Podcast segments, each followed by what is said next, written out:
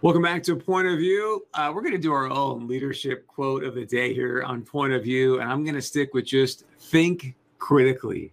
That's our leadership quote of the day. Look, I know sometimes it can be challenging. You're busy. You want to hang out with your family. You just want to come home and go, hey, look, I just want to, you know, grab a, a, drink, if you will, something to drink and, and, uh, watch some TV. But please, that's why we're here for you to help us all think critically.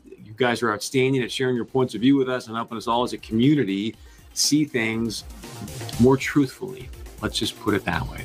Uh, tomorrow night, President Trump's going to be in Georgia, be talking about obviously the runoff Senate elections that are there in Georgia. How important are those races going to be? So we'll have more for you as we get closer to those dates. And as always, thank you so much for joining us here tonight on a Friday evening. Have an outstanding weekend. We'll be back here live on Monday night with a bunch of great shows coming up next week because, as you know, point of view, this is the show that's fighting for the truth for you. I'm Chris Berg.